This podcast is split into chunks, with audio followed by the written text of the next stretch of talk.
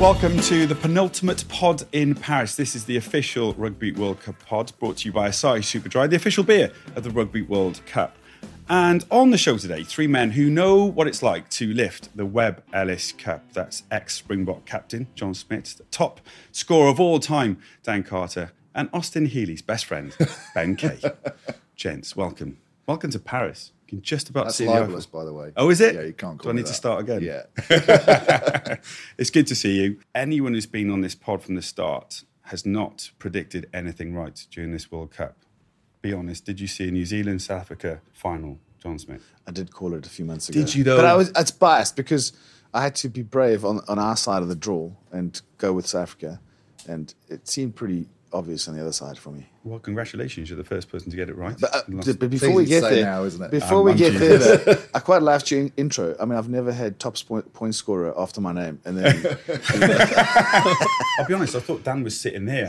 Okay, He okay. sat in the wrong That spot, so I might have got it That makes confused. sense. Dan, did you predict this? I would love to say that I predicted it. Honesty, finally, John. See that Yes, honest man next to you. I mean, see. a couple of powerhouses of world rugby, but before the World Cup, you know, the consistency of, of Ireland, France, and then obviously after the, the opening game and, you know, the, the way the, the French played against the All Blacks, you know, I, I knew that, you you know, I've been lucky enough to work a little bit with the All Blacks this year and, and seeing the growth and the, the work and how much it means to them. I, I knew that they were going to improve from that opening game. But yeah, for some reason, I just was uh, was convinced that, that Ireland or France made uh, the World Cup open, didn't it? Like I, I always knew that this was going to be the most hotly contested, you know, Rugby World Cup of all time, and and unfortunately, I've, I've been on the end of a you know, couple of World Cup uh, playoff losses, uh, going into the tournament as favourites. And I, I knew just because you know, like Ireland, and France were going in as favourites, doesn't guarantee uh, success, and, and that's the the beauty of the game, the beauty of the competition is, you know, there are no guarantees, and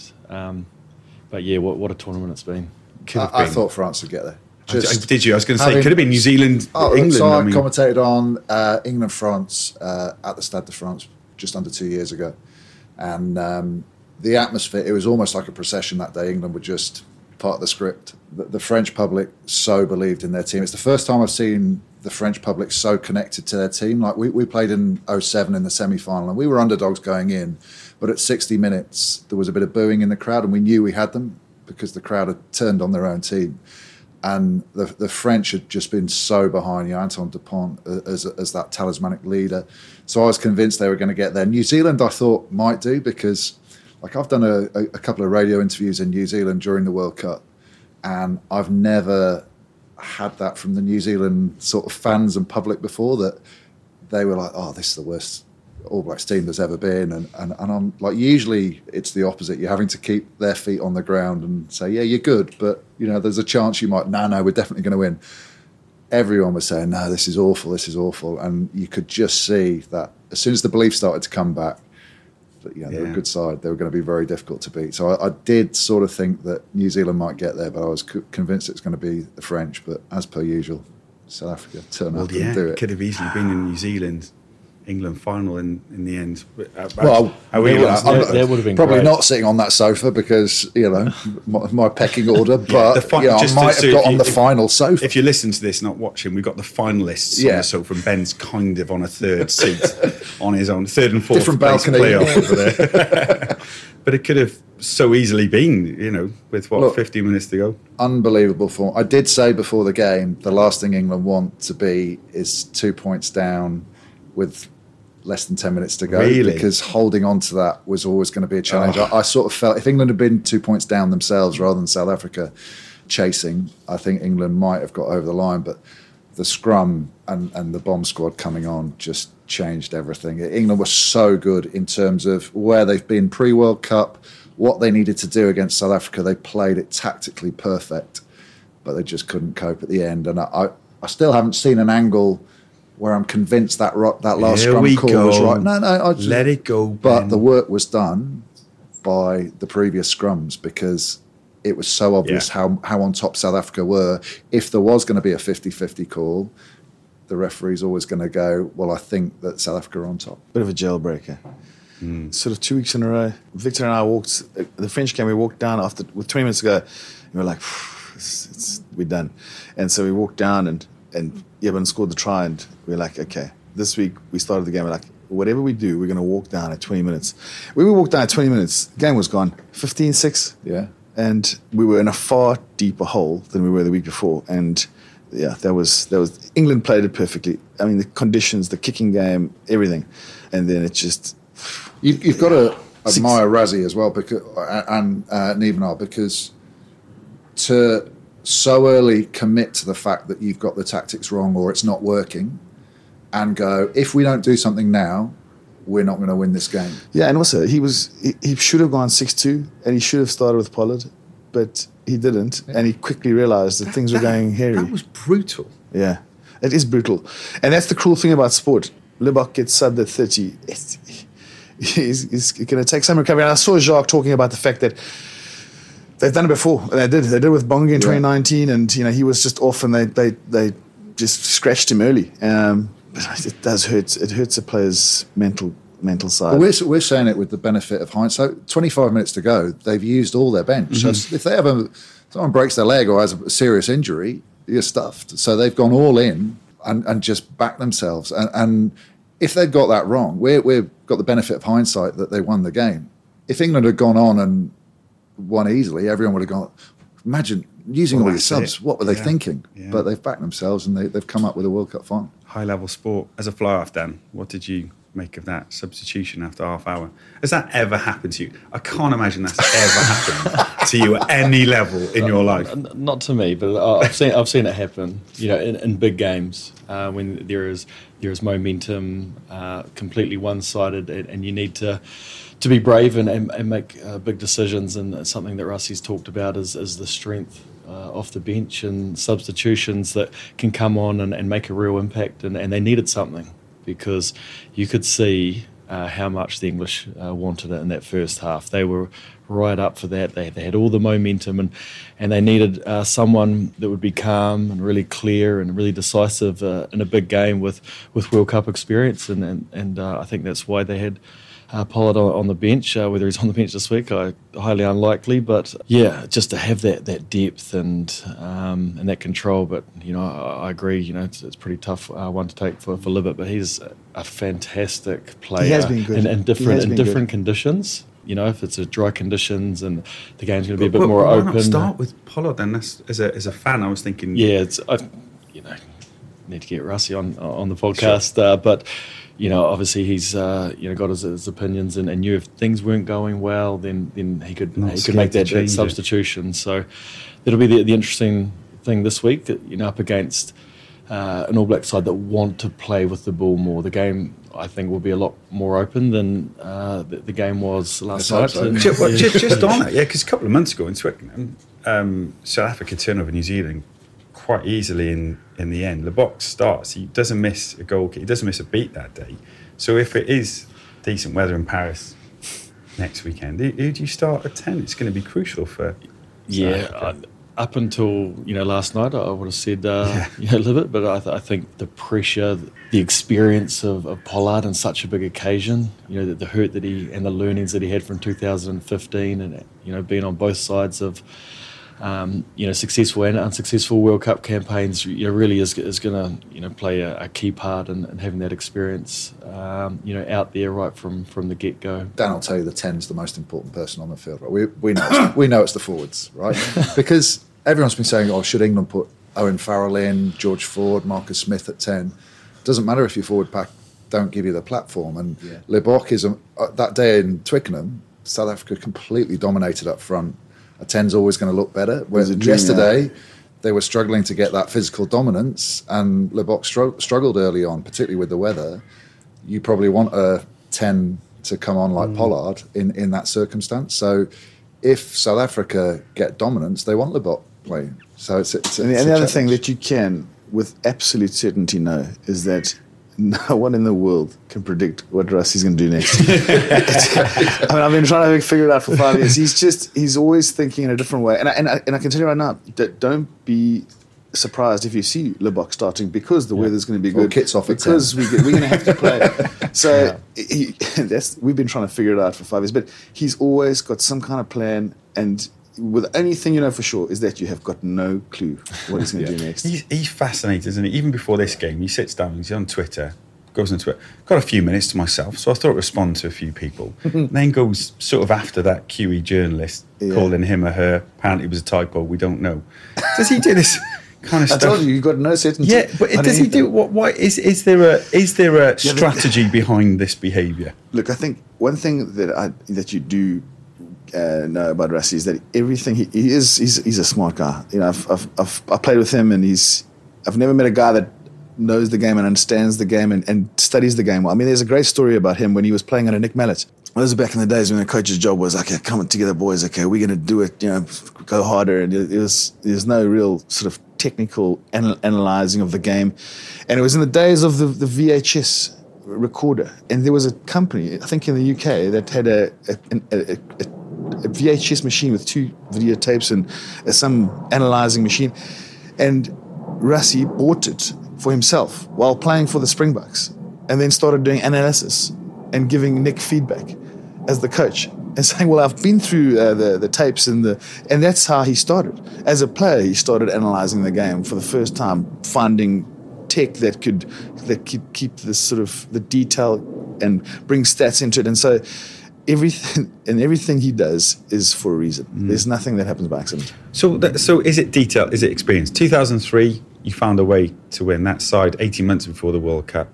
South Africa, New Zealand, they find a way to win. So the impossible, the impossible question is, how how do you find? How, what is it? What is it that means? Ah. You know, that was the difference last night. Was the difference France, South Africa, yeah. New Zealand, France? What what is it? I think there's two levels to that question. There's the sort of there's the sort of Springbok mentality, which is passion and love for the game, and also there's a responsibility on on a Springbok team for what it does back home uh, that supersedes the game. And then there's this team and what they've become over the last five years. So, so and you go back for five and a half years when they started with with Rassie as the coach, um, ranked seventh in the world.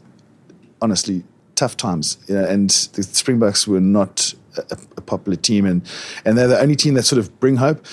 And they resurrected this, and the plan was to try and win this World Cup in 2019. Then they obviously managed to win 2019. But this team has gone from being seventh in the world, no hopers, to getting a coaching staff that have turned them into something substantial, grown together as a team, gone from being teammates to mates, gone from having girlfriends to wives to kids, and galvanizing as a group that literally puts them in this bubble that makes them even more resilient. So they sort of look for moments like this. They thrive on it. You can just see the one one thing that probably makes me the proudest of this team is that they've lost some tests, but they've never lost a test without putting everything on the line. There's always life and death effort. And that's, I think, what differentiates, differentiates them at the moment. There's just, it's just never, ever over. Uh, I, I'm, I'm, so, I'm ready to play in the final. I was, I was going to cry. So I was, I was going to run at you then, Ben. I was- don't do that.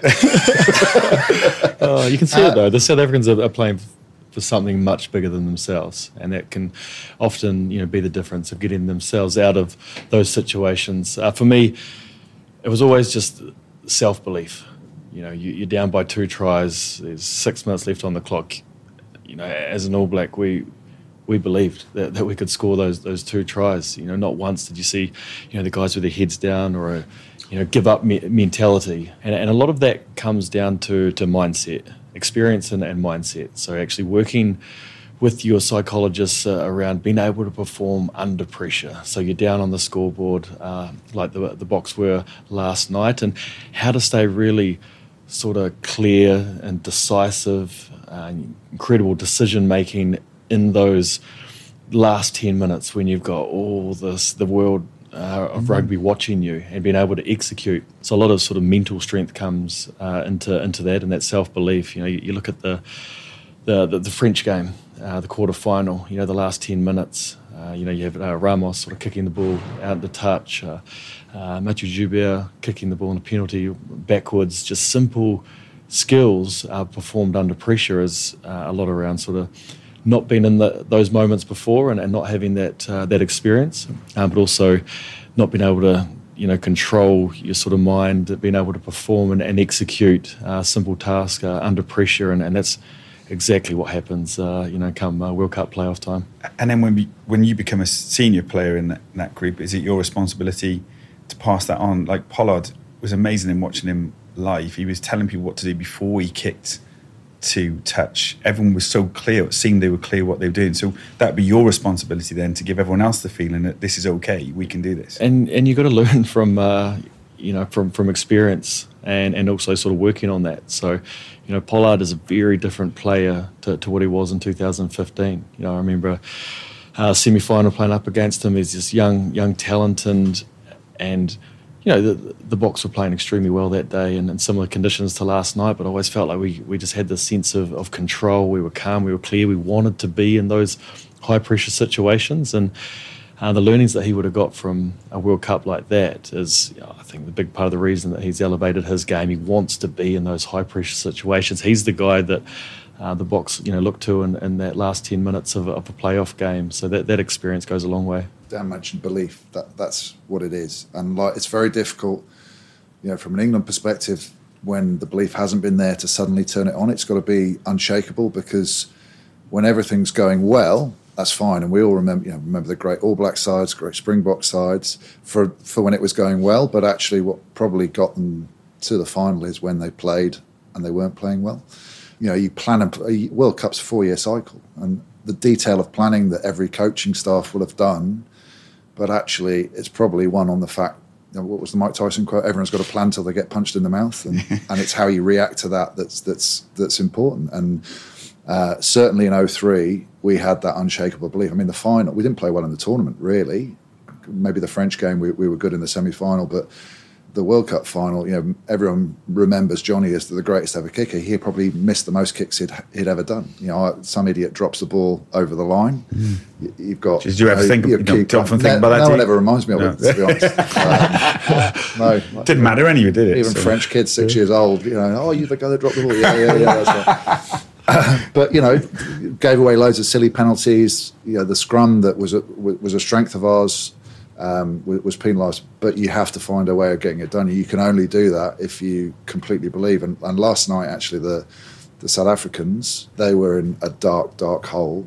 And I, I think probably the South African mentality you were, you were alluding to makes them the ultimate knockout rugby team because even when they're in the worst possible shape, they'll find a way to get it done. 2007. Amazing. You know, Mark Cueto scores that try. over and goes, "Oh, if if, Cueto, if that had been given, you, you would have won the final. I still think South Africa had that belief that they might have found a way to come back and turn that over anyway. You know, it's just you talk about the dark hole, and, and, Dan mentioned about pressure, but that's that's where you sort of you, you have to learn and get your experience. I mean, it's always and we sort of love that. I love that about the game because there's games and there's games. There's games that have got pressure, and then when you go into that dark hole, it's being a dark room. It's the teams that figure out quickly how to get to the light switch and most teams, when they get into their dark room, they start slapping the wall all over the place. Sounds like a night out with you. you've just got to go inch by inch. You've got to work, yeah. work your way through it till you get, and you've got to cover every single inch. And that is where good teams, you know, come in. And it, it, to get into that space of being calm when it's dark and finding the light switch, you've got to have tasted some bitter moments. We made a massive thing about every test match that, that, that we lost because it, it bites. You, you don't like losing test matches. But we'd always talk about how it felt yeah.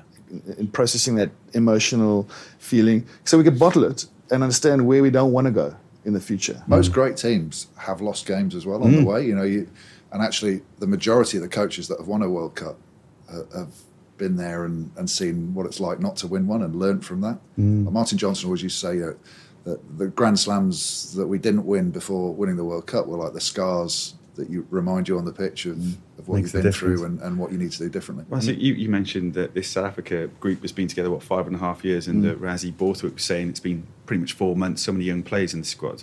And one of my favourite quotes on, on the on the pod was a couple of weeks ago. Andrew Mehrtens was on saying um, Steve Hansen said that playing a third and fourth place playoff is a bit like an open mouth kiss with your grandmother. no one wants it. It's a thing in New Zealand, is it?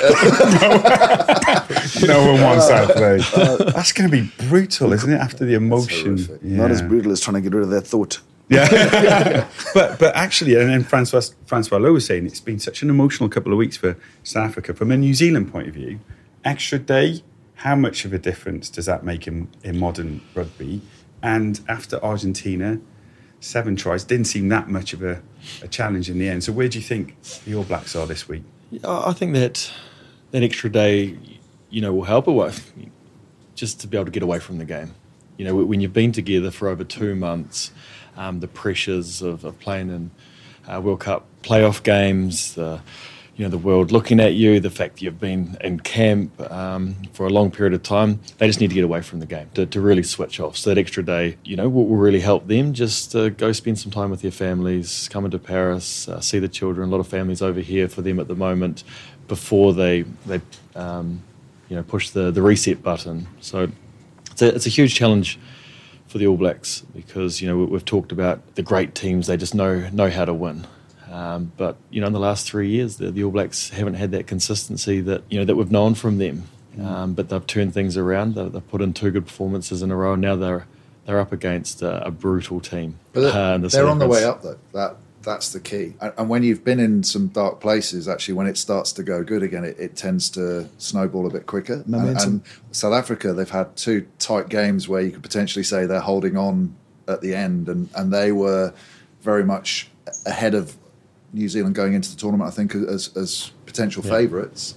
But they're sort of starting to just tip over the hill a little bit, and, and the All Blacks are coming up. So, God, it's going to be fascinating. Oh. The, the, thing about the All Blacks as well, from a South Africa point of view, is they could play, South Africa could play the perfect 70, 75 minutes.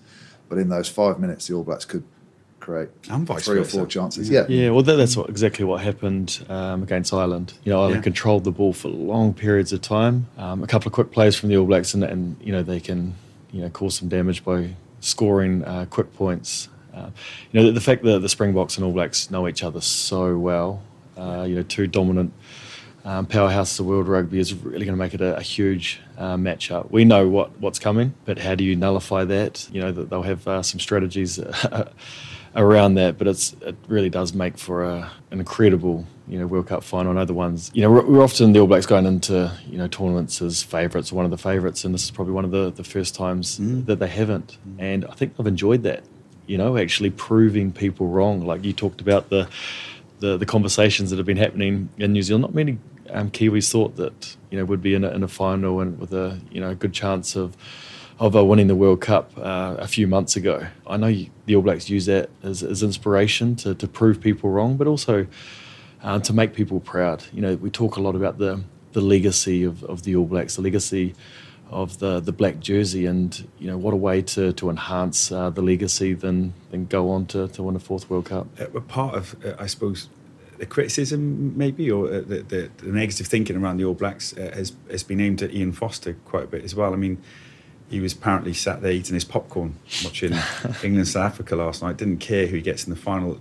A word on him, like he's he's had to stay pretty strong, and it seems like the team have, have yeah, played for him. It's, it's been a challenging, you know, couple of years for uh, for Ian Foster, and you know, just the uncertainty of his job. Um, you know that the players really got him got him behind him. You know, just over twelve months ago, and and then obviously knowing that you know he's he's not continuing as the, the head coach after this World Cup. So you can go you can go one or two ways. You know, he can when going gets tough, you got that in your mind. Well, you know, I'm not here next year. How much do I really want it? Or you can go the other way and you can really galvanise the group. So it's not just Ian Foster. There's a large part of that management that have been there for for 20 years. From what I've seen, they've galvanised. They've gone um, you know, a really sort of exciting. Right, this is it. This is a huge opportunity for us. Let's prove, um, you know, the the doubters uh, wrong, and you know, let's let's come together and, and do something pretty special. And, and they're on the verge of doing that. But you know, in sport, there's there's no guarantees.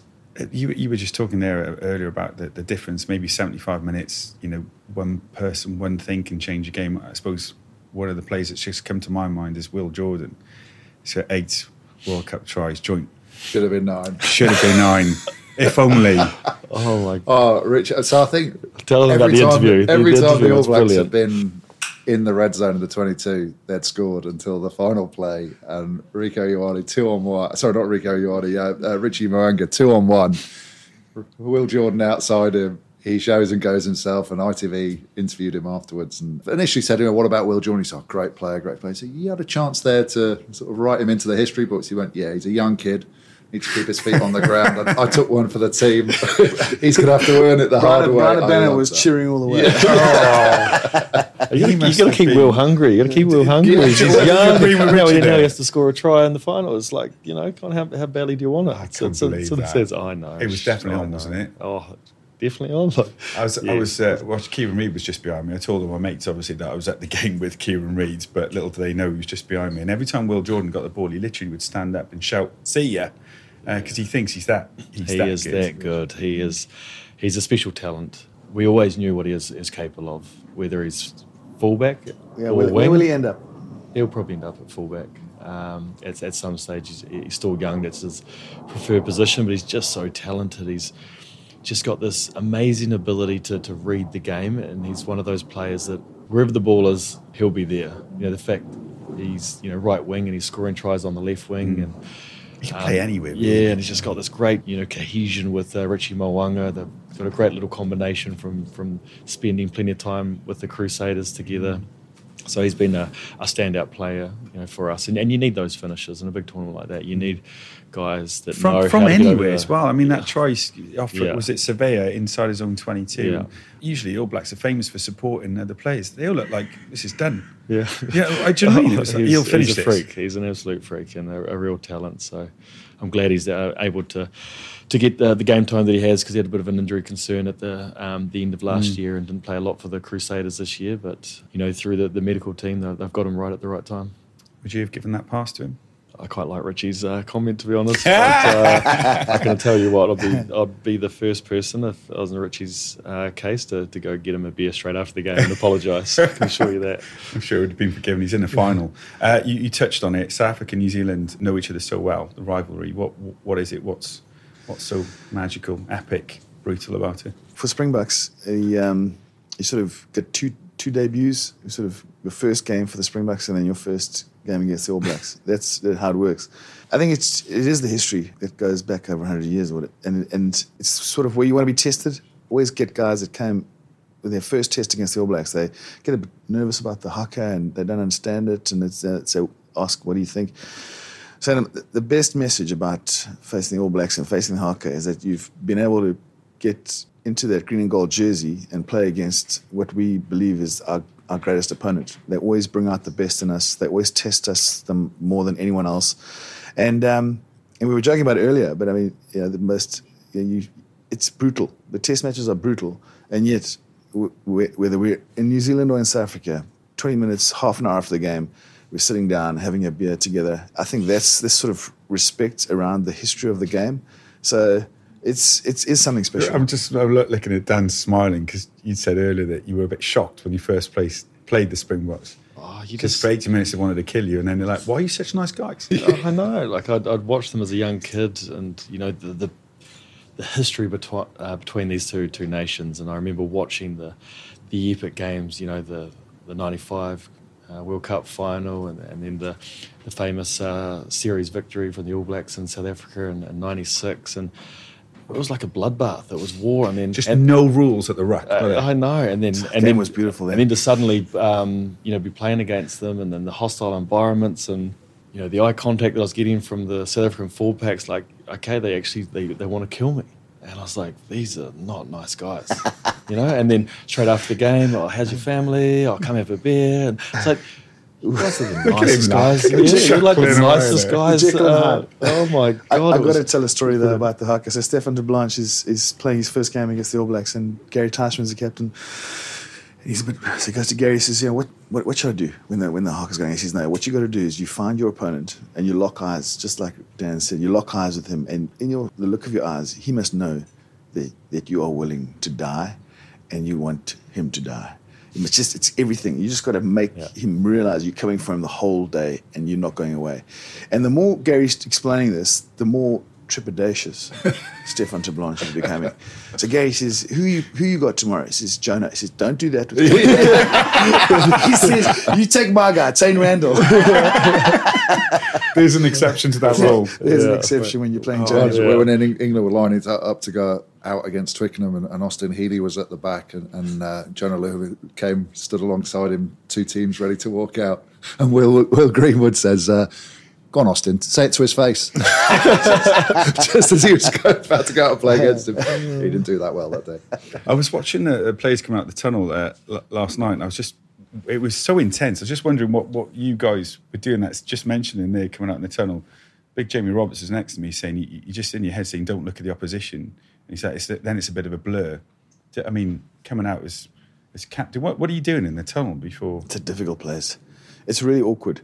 And that's why I was saying to, to Dan, I quite like Siya's vibe. He's got a bit of a, a, jig going. He's singing a little bit. He's taking a bit of the pressure off. But it is it's really awkward. It's like you're standing there and you don't want to make eye contact. You just want to focus on the game. And you, either you first or you the, you're waiting for the opposition. But it's it's a horrible space, and it's such a horrible tension to that that, that tunnel. Uh, and there's such massive rigmarole, you know, to get the game started, and that's the start of it. So that, that really is a, a, difficult place to be. I think it changes throughout your career as well, like how you feel. Like you know, first few caps, it's quite an intimidating place, but but then actually, you know, I used to hate the couple of hours before a game. You're just desperate, and when you get to that point, you know you're nearly there. So it's almost a bit of excitement. Especially at uh, nine o'clock kickoff, by the way. Yeah, the I mean, worst thing is though when, when, when, one of the oh, one of the one of the roving cameras comes and like pauses on you for a bit, you're like, yeah. I was comfortable, but like, you go away now. Like, what are they saying about me? my, my, worst tunnel story: is Juan Smith, number seven flanker. He's yeah. a he's a grumpy. He's just born angry. We were playing English, and it's it's quite easy to get the Afrikaans guys riled up against English. Really? I mean, you wouldn't noticed. have thought, yeah. Um, so I thought, no. The whole week, I thought, okay, I'm going to do my entire match prep talk in Afrikaans. You know, it's my second language, but you know, I'm pretty. I think I'm pretty well versed. So for the first time, I think about what I'm going to say, and I'm, you know, anyway, it's it's unraveling in the change room, and it's going pretty well. You know, when you're speaking and you're thinking, okay, this is my second language, but I'm getting it. This is going really well. Pull it through, high fiving myself inside, and uh, give it in the circle book a yes, and we're lining up. And as we're lining up, waiting for the English, Juan Smith comes from number seven, from the middle all the way down to the front of the tunnel, and taps me on the shoulder and says don't ever talk Afrikaans again. oh. Just shattered me, shattered me. Before. I mean, he could have waited until the end. Yeah, he could have given you some kudos. Yeah, exactly. What was um? Because you've done a brilliant team talk on the pod already. I'm trying to think what the team talk will be this Saturday. What was yours in 2007 World Cup final? What did you say? Finals, you and don't. Did you find the light switch? Finals, it's the least you've got to do as a captain from a talking point of view. If you've got to be riling guys up for a final, you've got the wrong crew. Yeah. So to get to a final, you've got a, you've got a team that is pretty well motivated. They know what they're doing. It's really about creating the calm that, that Dan was talking about and, and not letting things escalate, you know, keeping as much calm as possible. So final was a, was a, was a lot of quiet time. It didn't have to get going, didn't have to throw any brave hearts out there, no. Same for you, 11 and 15. Uh, would you talk in that situation? Would you be yeah, one of those? You, you're just trying to bring people back to the, the here and now. You know, so the whole control in your mind, you know, people in a really big important game like a, a World Cup playoff game or a final, it's hard not to think about, you know, the outcome, the result, or geez, I hope we win this week. And, and you forget about the, the process. What do you need to do now? We, we learnt the hard way um, through the uh, the haka. So we, obviously we perform the haka and we get really sort of emotional around that, and then we'd start the game and we'd give like six or seven penalties in the first fifteen minutes because we hadn't you know reset and focused on what we we need to do and remind ourselves of the game plan. So you'll see the guys now perform the haka. They'll walk back. They'll connect.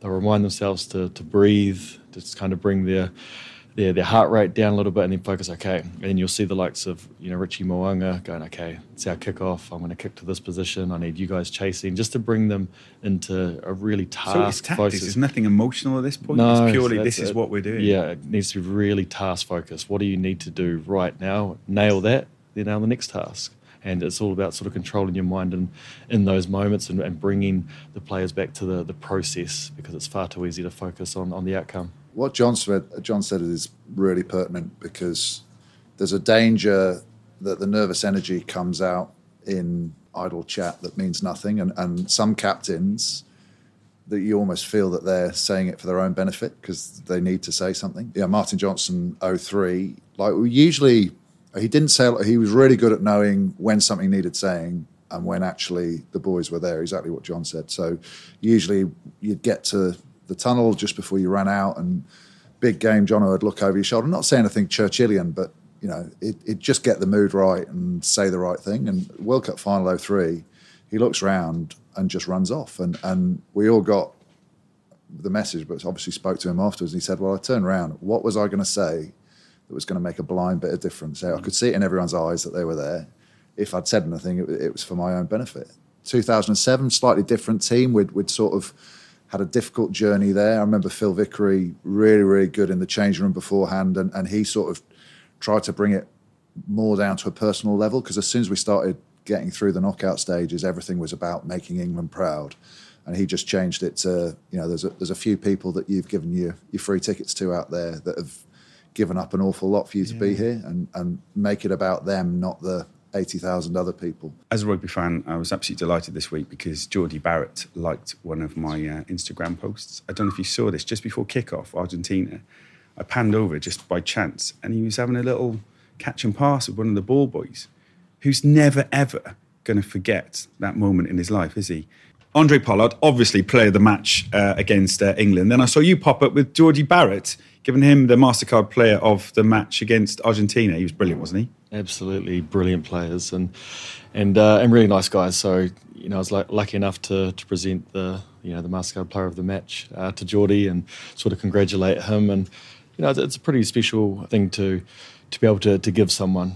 Uh, obviously, in a team environment, you know, how do you pick one person out of you know uh, uh, a winning team? But but Jordie, he, he deserved it, and you know the, the work that Mastercard's gone into these player of the, the match trophies is, is pretty incredible. So what they do, they have a, a studio in Paris where they take uh, a soundtrack. You know, might it be parts of the crowd uh, cheering, parts of the the impact, the collisions, the the singing, um, the the referee whistle, whatever it is. So each player of the match uh, trophy is is unique to that game, um, and obviously you can can hear that that soundtrack. So Jordie will be, you know, listening to to that soundtrack that was, you know, uh, bring back a lot of fond memories of the, that semi final. I like the fact as well. It's not just on the pitch uh, too. You know, it's the awareness of, of the bigger game. It's the mental capacity. I'd imagine to in that moment. You know, to be doing something that like that is brilliant, isn't it? Uh, all right, we're moving on to our Campo 15. This is all about uh, saying cheers. Who you like to have a beer with after the game? Maybe it's someone you did play with, someone it's uh, you never got to play with. It doesn't matter. Uh, this is in association with um, Asahi Super Dry. It's been lovely. This been some really good stories coming out of it. So it can be anyone you like, past or present. Just talking about South Africans there, like you know, hard on the pitch, but great to have a beer after. Can't wait to hear you've got Ben, who's in your Campo 15. So there's a couple. I remember actually 2003 World Cup when we beat South Africa in the pool stages, and Victor Matfield came and found me afterwards. so South Africa, we picked up a couple of their line-out calls on the video. I always did like the old VHS. I'd go backwards and forwards, and I'd, Wait, I'd try this, and get. is this the language thing? Is that where yeah, so ev- everyone said you learnt Afrikaans. Like uh, I- I learned to count to ten in Afrikaans. Go Now, on. For most forwards, Go on. counting to ten in any language is, is, a, is a thing anyway. But um, basically, what we what we figured out was that they'd basically just gone right. One's the front in Afrikaans. So I sort of beat Victor there. It's the only time You need to, I, you, I you had need to the work on it. success- Sorry, make it more complicated. to me, it's the only time I had any success against Victor. And he came up and, and found me with a beer after the after the game. But probably the one that that stands out for making my life hell on the pitch because he was horrible to play against in a fun way um, was Ali Williams, and then going out afterwards and having a beer with him was, say, exactly not the, one beer. was, was It's not one exactly beer. the same it's a roller coaster. horrible, but a lot of fun. And uh, yeah, so uh, I had a, a, a good few battles with, with Ali, and, and um, talking about the haka. You know, I, you, you find you go opposite your opposite number, and and it was good for me because doing the haka, Ali's probably the least threatening bloke because he doesn't look like he's made to do to do the war dance. So, uh, but yeah, he he was the guy that I used to used to seek out for a beer afterwards. You should have seen him uh, rock up to uh, the stadium on Saturday in his big coat and like just loving life. Like, all the selfies in the world. Does that sound familiar to you with Ali? Absolutely, yeah. Even the haka, it was more about him. Um, he'd be out on the side, kind of a couple of meters away from anyone else. He's obviously a very close friend uh, of mine. He's so a I can, say- I brilliant can say things like that. He's Yeah. he's uh, yeah, a lot, a lot of great stories with with Ali. And you know, when Ben's talking about him, I, I knew it. It's not one beer. Uh, with Ali, it's it's it's a nightful. So uh, he's a top man. Obviously, contributed a lot to the you know the, the All Black culture and uh, the legacy. So yeah, it's, uh, it was awesome to, to right. see him over here in France. Um, who does Dan Carter put in his uh, Campo 15? Oh. That's So I. I, I love going to, to war with your brothers, and my favourite time of the week is when you're sitting in the changing room with your team uh, before all the media, uh, before the families come in, and you, you, know you're having a beer with one of your teammates. And as a young teenager, um, we've already talked about him on this podcast uh, today, uh, that I used to look up to, and for me, changed the game of rugby is Jonah Lomu. He was a hero uh, of mine through my teenage years. And then my first ever professional game, Canterbury against Wellington, I was a young 20 year old and Jonah was on the bench for some reason. He came on and I was like, oh no, here we go. And as a little number 10, uh, Wellington had a scrum on the right hand side. And Jean, Jonah came off his wing, got the ball off the nine, and just eyeballed me. I'm like, I kind of want this, but I kind of don't. Anyway, steamrolled me. Um, I felt exactly like Mike Catt felt in uh, 95 and got steamrolled. He went in to, to score a try. Um, unfortunately, he had you know, some, some illness um, after the, that year. So I never got to play with them. You know, I, I, if I could choose anyone to, to play with and go to, to war and play a test match with, it would, it would be Jonah. I would love nothing more than putting a cross kick across, across to him or setting him up for a try or even just sitting back and, you know, having a cup of tea as he runs over uh, the opposition and then to, you know, enjoy his company in that changing room environment after a game uh, would have been a, you know, a dream come true for me. It's been um, amazing, actually. He's come up once or twice, obviously, and uh, during the pod, when someone's talking about him, you know, other esteemed rugby playing guests have turned round, you know, Schalk um, Brits the other day was tell me more. Like even current and past players always wanted to know more about Jono more than anyone else, maybe. Oh, you, you know, so a big ethos in, in the All Black environment. Uh, no individuals, you know, greater than the team, but you know, he's he's a freak. He was greater than the team, yeah. but you wouldn't know by the the way that he always put the team first. He was such a team man. Is um, you know, I'm getting stories from you know my, my Wellington uh, teammates or you know Crusader teammates that played with him at, at, All Black level, and he was just the most kindest, caring you know person. He, he obviously you know had a, lot of success uh, on and, and, off the field, but he was always you know story sort of Ma'a Nonu just started playing and in 2002, and he kind of looked up to Jonah, and Jonah took him under his wing and just gave him one of his cars. Here you go, it's, it's yours. Uh, just gave it to him, you know, because he was just, you know, so caring and, and, wanted to, you know, help and support the people around him. It was it was never about him. Uh, it was always putting other people first. Put some pressure on you now, and I? Yeah. Uh, well, in fairness, I also got steamrolled by Jonah. Yeah. Canes versus Sharks in the in the cake tin, and Butchie's kicking off. I said, Butchie, don't go deep. Don't kick on Jonah he kicks it straight down Jonah's throat, and he's coming. He's coming at me from the kickoff. He's now got a head of steam, and I'm thinking like he's definitely going to step into like a smaller flanker or a backline player. He's, he came straight at me, and I realized that I needed to commit, and I committed a little bit high. But I reckon three somersaults backwards, and I looked up, and he was on the halfway line with two of our guys still on his back. So yeah, he was some player.